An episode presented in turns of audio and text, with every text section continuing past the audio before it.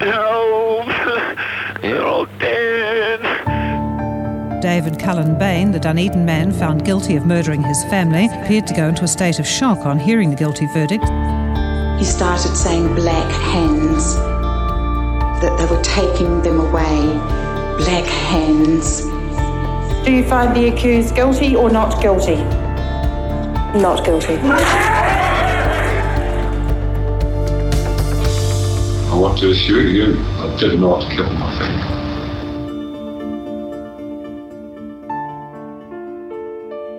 After shooting his wife and three children in a murderous rampage, 58 year old Robin Bain felt he had no option but to take his own life. He had spared the one person who deserved to stay his son David. Robin roughly wiped away the obvious blood on his hands, put his bloody clothes in the laundry basket downstairs, donned some warm but tatty gear, including his old woolly hat typed a very brief suicide note on the computer, and then settled down in the dark to shoot himself. Holding the rifle silencer against his left temple, he reached down and pulled the trigger, falling back onto the carpet. Death was instantaneous. That's part of the scenario on which the innocence of David Bain depends. I'm journalist Martin Van Beynen, and this is a podcast series on New Zealand's most notorious murder case, which started on June the 20th, 1994, when five members of the Bain family were shot in their home in Dunedin. Only the eldest child, David, then 22, survived. Initially, there seemed no doubt the gunman was David's father, Robin, but within a week, David was arrested. He was convicted of the murders in 1995, but acquitted after a second trial in 2009 and now lives in Christchurch with his wife and child. This episode looks at the question of whether Robin Bain took his own life by shooting himself. As mentioned, Robin was found dead in the lounge of the house. He was lying on the carpet, mostly on his back, with the rifle forming a right angle with his legs. He had one bullet wound in his left temple.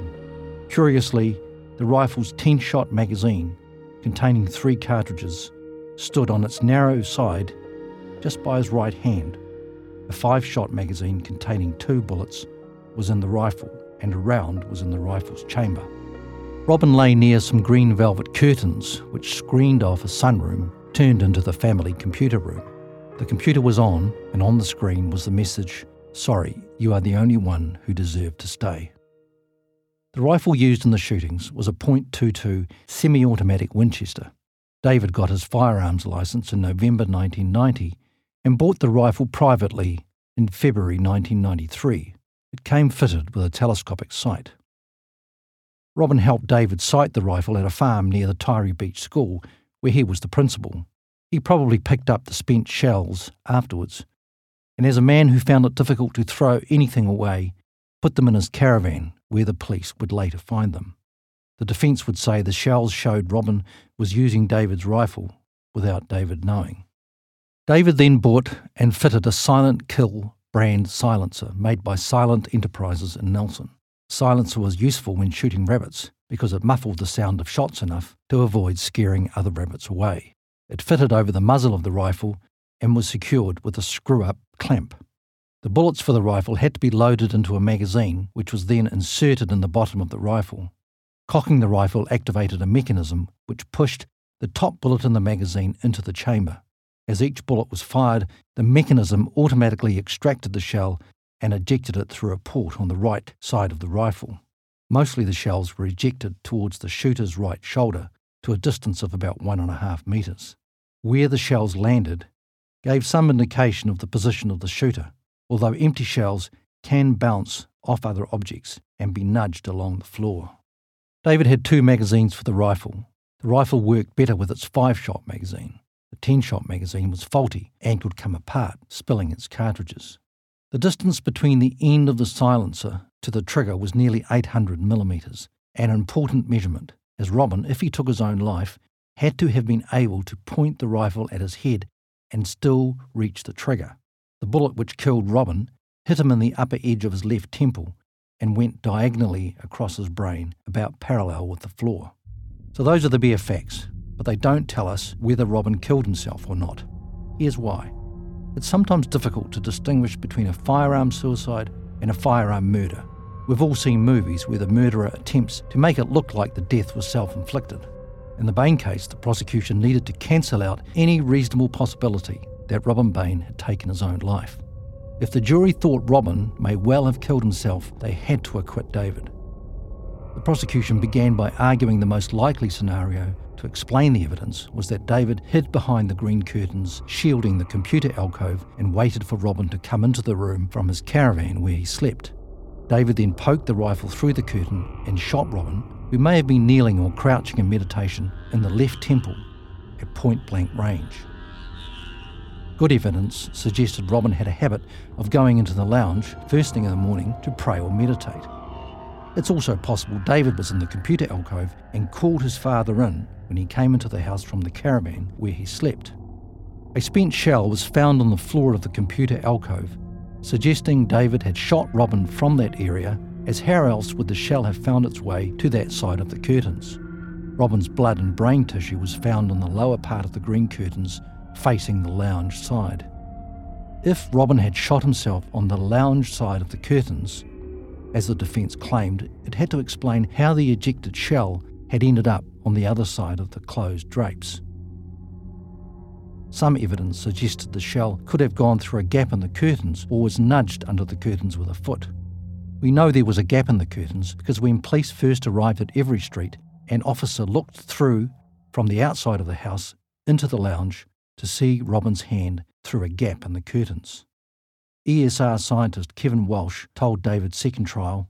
Well, the question I was specifically tasked with was um, I was informed that uh, a fired cartridge case had been found um, on the other side, on the floor on the other side of the curtains, um, whereas the rifle, as seen there, is on uh, what I would call the lounge side of the curtains. Um, so I was asked to determine whether it was possible uh, for a cartridge with a rifle positioned approximately where it lay, um, but in an unknown angle or um, location specifically, uh, whether it was possible for a cartridge case to be ejected um, such that it ended up uh, on the other side of the curtains. Um, in my opinion, the most likely um, scenario would be that uh, with the firearm on, on the lounge side of the curtains would be that the cartridge case was more likely to have struck the curtain and fallen to the floor in front of the curtain. Uh, however, from my test firing experiments, it is possible for either the cartridge case to be ejected through a small gap uh, between the curtains or for it to be ejected under the and bounce under the curtains. But surely forensics could show that Robin did not have a silencer hard against his head when he died, meaning he was shot from a distance. If that could be proved, became much harder to accept Robin had killed himself because he would not have been able to reach the trigger. Unfortunately, it wasn't that simple. The prosecution couldn't say just how close the end of the rifle was to Robin's head when David fired the shot, but it maintained the muzzle was not in contact with Robin's head. To support that scenario, the prosecution relied on a wealth of test firing evidence that showed Robin's wound most closely resembled the more distant shots in the demonstrations. The defence, however, maintained Robin's head wound categorically showed the end of the silencer was hard against his head, which backed up the suicide theory. But even if the defence succeeded in showing the silencer had been held against Robin's head, that was not necessarily fatal to the Crown case. David could have pressed the muzzle of the silencer against his father's head and pressed the trigger before Robin knew what was happening or he could have confronted his father and forced him into a position to be shot. Today on Newsable, we go inside the courtroom where Erin Patterson pleaded not guilty to murder charges related to that infamous beef Wellington lunch. Plus, why it's a good time to be a first home buyer and the dis battle between Kendrick Lamar and Drake. For everything that's worth talking about, find and follow Newsable wherever you get your podcasts. If you don't have time to read the in depth stories or you just prefer to listen instead, the Long Read from Stuff is the podcast for you. Each week, we showcase one of our excellent pieces of journalism, telling important or entertaining stories from the world of crime, sport, history, culture, and more. You also get to hear from the journalists themselves about how they uncovered the story and how it came to life. So, for your weekly dose of long form journalism, beautifully read, subscribe to the Long Read from Stuff wherever you get your podcasts.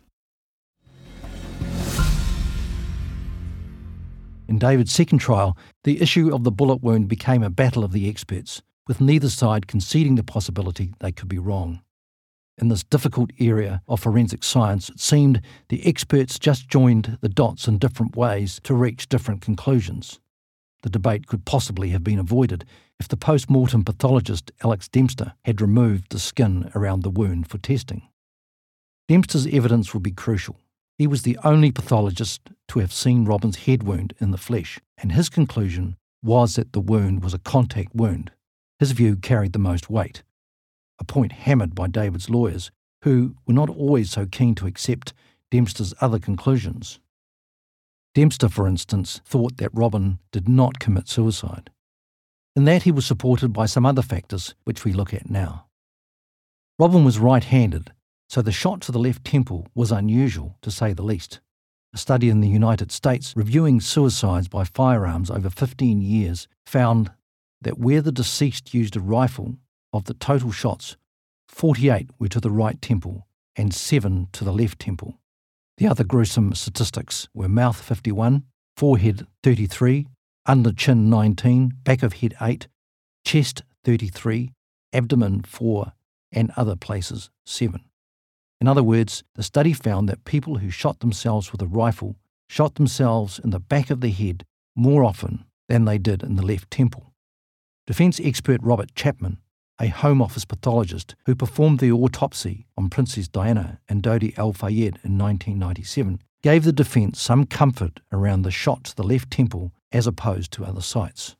He told David's second trial In your experience, where persons are intent on committing suicide, um, is there anything usual or unusual in the means they, they go about doing it? All I can really say, given my experience of examining large numbers of people who have taken their own lives is that they will often choose quite unusual and quite unpredictable ways in which to kill themselves. There's no way in which one can sort of understand the thought process that seems to have gone into this.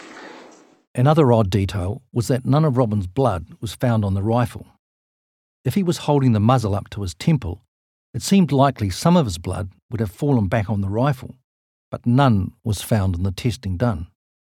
Neither were his fingerprints detected anywhere on the rifle or silencer. Research shows that gunshot suicide victims do not always leave their fingerprints on the firearm, but if Robin was the shooter that morning, he had done a lot more with the rifle than shoot himself. Robin's pathology also offered some clues to whether he committed suicide. His stomach was virtually empty, and his bladder contained about one and a half cups of dark, relatively concentrated urine, a normal overnight collection and the amount an individual would pass on getting up in the morning. It seemed a simple point to which everyone could relate. When most men of his age go straight to the toilet when getting up, Robin, if he was the killer, had shot his family and himself on a full bladder. Grant Russell, a consultant urologist called by the defence, said nothing could be concluded from Robin's bladder. For many people, one and a half cups would not create urgency, and some men could urinate and still retain that amount in the bladder, he said. Adrenaline also increased a person's ability to store urine, Russell said. But another odd thing if Robin was extremely upset when he went to bed, it was strange he appeared to have had a settled night and even gone to bed with a hot water bottle.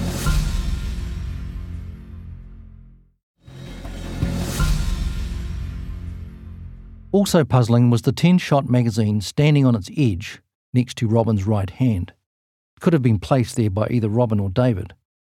But if it was Robin, it was strange he should collapse after shooting himself with his right hand ending up exactly next to the upright magazine. Could David, a thespian of many years standing, have planted it in a bit of creative staging? Another difficulty for the defence was the angle of the shot through Robin's head. It suggested Robin had held the rifle in a very clumsy way to deliver the shot. The pathologist Alex Dempster believed the angle of the shot across Robin's head was the strongest factor showing Robin had been shot by someone else. This, however, was countered by the defence expert Philip Boyce, who produced various scenarios showing how Robin could have shot himself without much difficulty.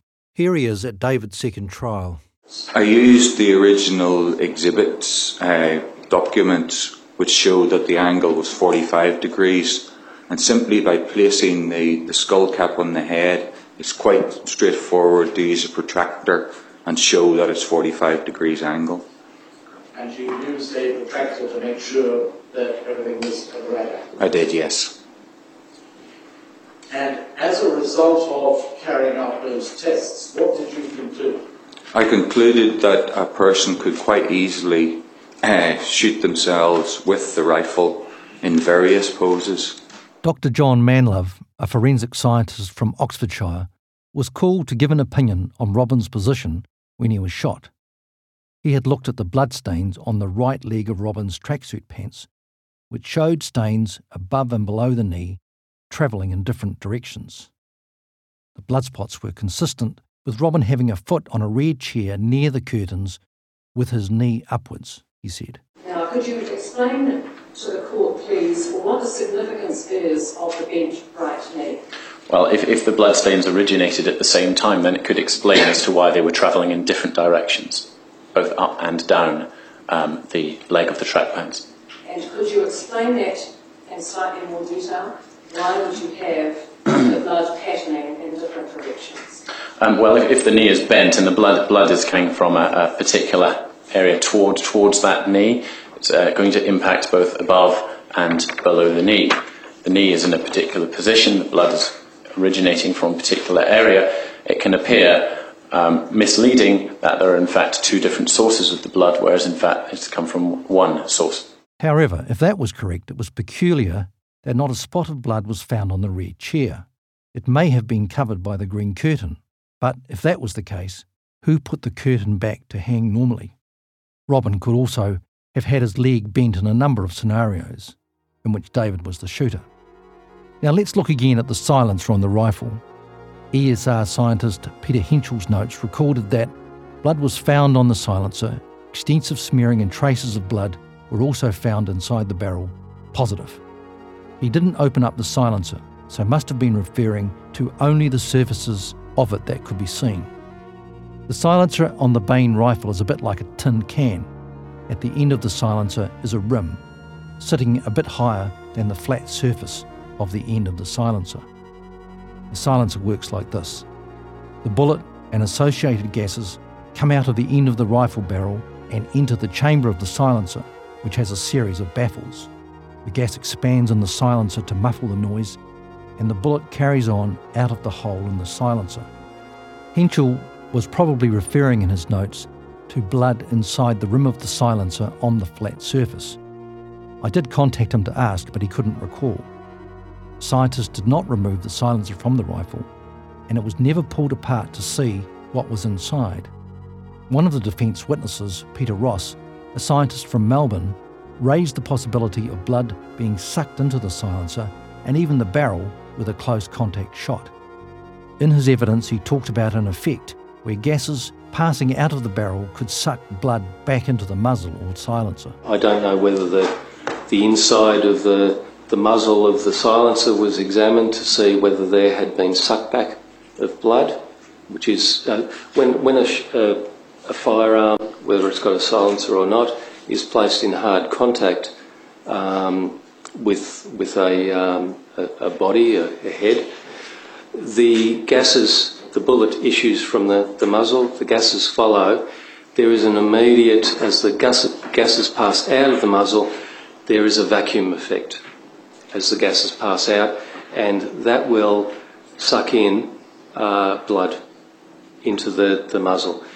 The same effect will occur with the, um, with the silencer. It may be slightly less, but that examination would have been able to establish very clearly whether any of the shots were of that nature. It has to be effectively in contact to get any significant uh, vacuum effect. Other, otherwise, the the the air gap is is is broken, and you you don't get the uh, the, the suckback. Trial judge Justice Graham Panckhurst picked up on the point. To Ross, I take it that um, if there's blood in the barrel, it would have to be from the last firing of the rifle that it was vacuumed in. It is far more likely, sir, because of the um, the, the, the movement of the gases. The the bullet um, is is designed that it fits very very snugly uh, into the, the, the barrel. So any biological material would largely be removed. So it really comes down to the, the, the final shot. As mentioned, it seemed like a strong argument for the defence position that the wound was a contact shot. As the last shot would have cleaned out any previous blood in the barrel, the blood had to be Robin's, and it could only have got there with a hard contact shot. David's lawyer, Michael Reed QC, gave the suckback theory a hard push in his closing.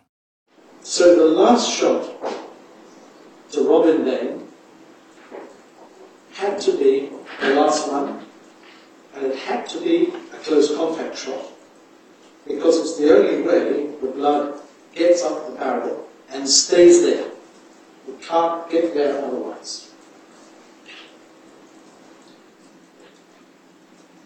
So, isn't that proof in itself? Robin, that Robin committed suicide.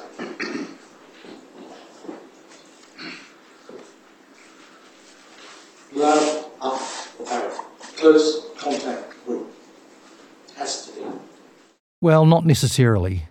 It's strange that if Reed was so sure of his ground on the suckback argument, he did not ask Hentschel about it in his extensive cross examination of the scientist during David's second trial. Also, the end of the barrel was about 70 millimetres back from the end of the silencer, and if suckback occurred, it would not have reached the barrel.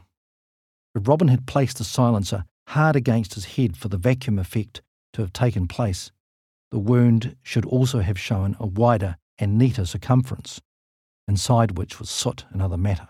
In other words, the wound should have looked quite different to the sooting and burning scene.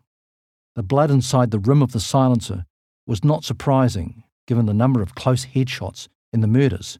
Both Stephen and Laniet were shot through the top of the head.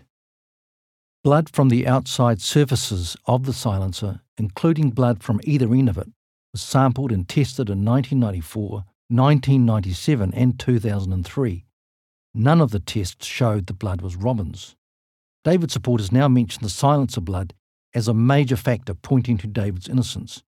As mentioned, the silencer has never been opened. If it was and contained no blood, or blood other than Robin's, then this vexed question could be resolved for good. Curiously, the defence have made no attempt since the trial to have the silencer tested.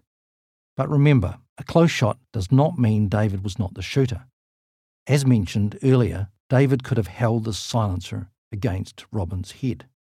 The defence then rely on the features of Robin's head wound, the suckback theory, and the practicality of Robin shooting himself to support the suicide theory. At the second trial, they didn't stop there. Reed also tried to capitalise on another aspect of the scene. This was a live bullet found on the floor beside Robin's body. The bullet casing had a dent and some scratches, which the defence expert Philip Boyce suggested had occurred through a misfeed. That means the cartridge was scratched or damaged when the rifle's mechanism failed to push it into the chamber. Clearing the misfeed would have taken several seconds and created a fair amount of noise. This showed that David could not have been the killer, Reed said, because if the rifle had jammed, when David was supposed to have been behind the curtain pointing the gun at his father's head, Robin would have heard the noise of David clearing the bullet and taken evasive action.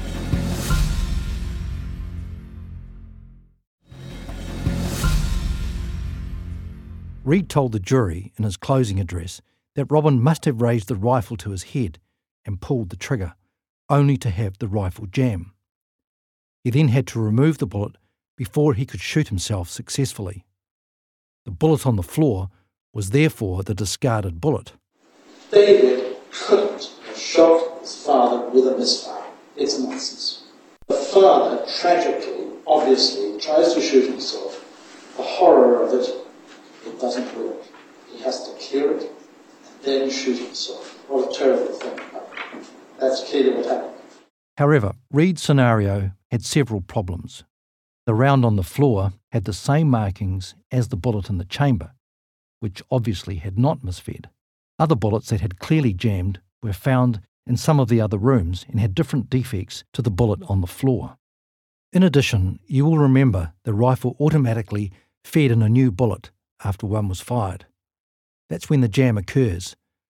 So if Robin was the shooter, he would have realised the bullet had jammed after the previous shot.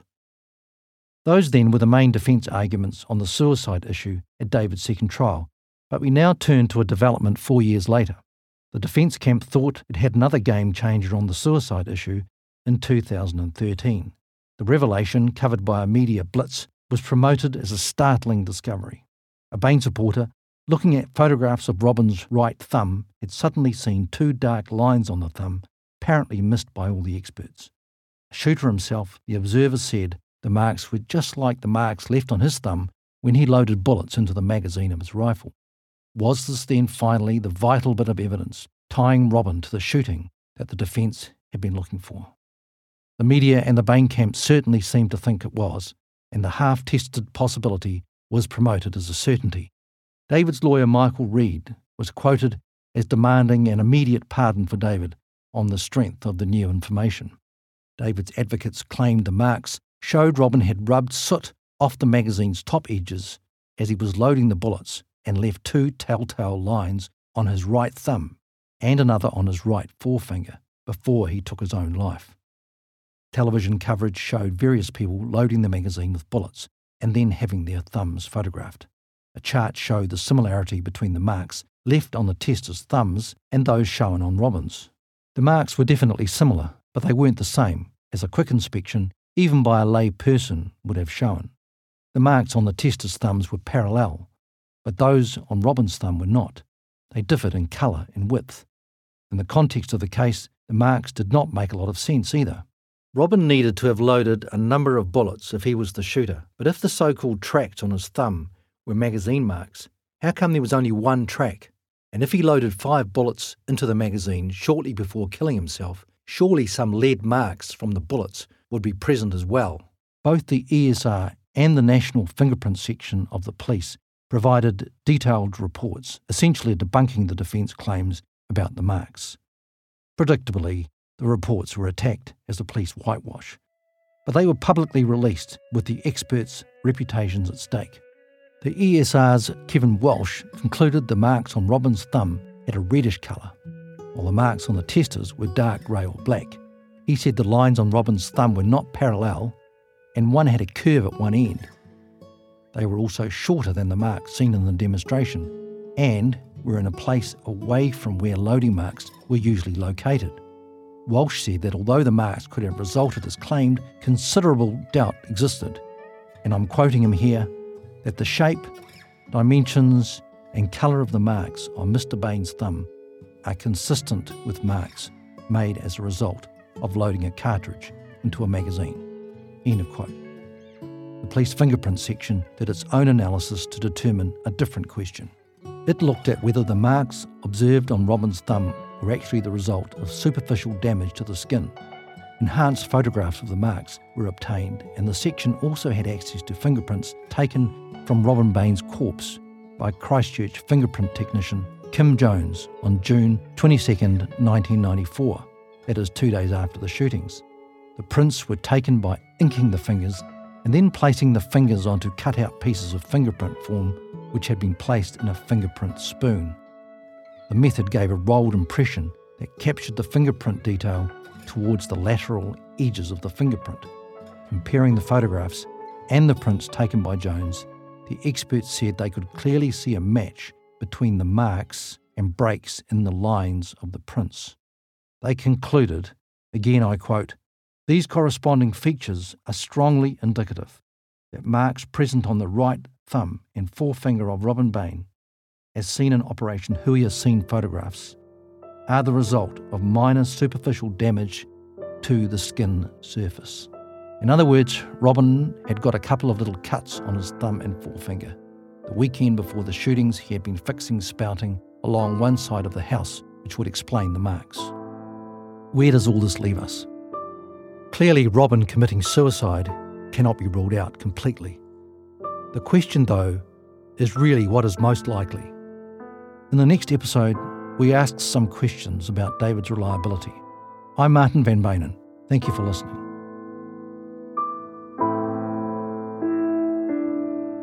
This podcast is a joint Stuff and Tandem Studios production, written and presented by Martin Van Beynen, audio engineered and co produced by Brett Robertson, and produced by Dave Dunlay and Kamala Hayman.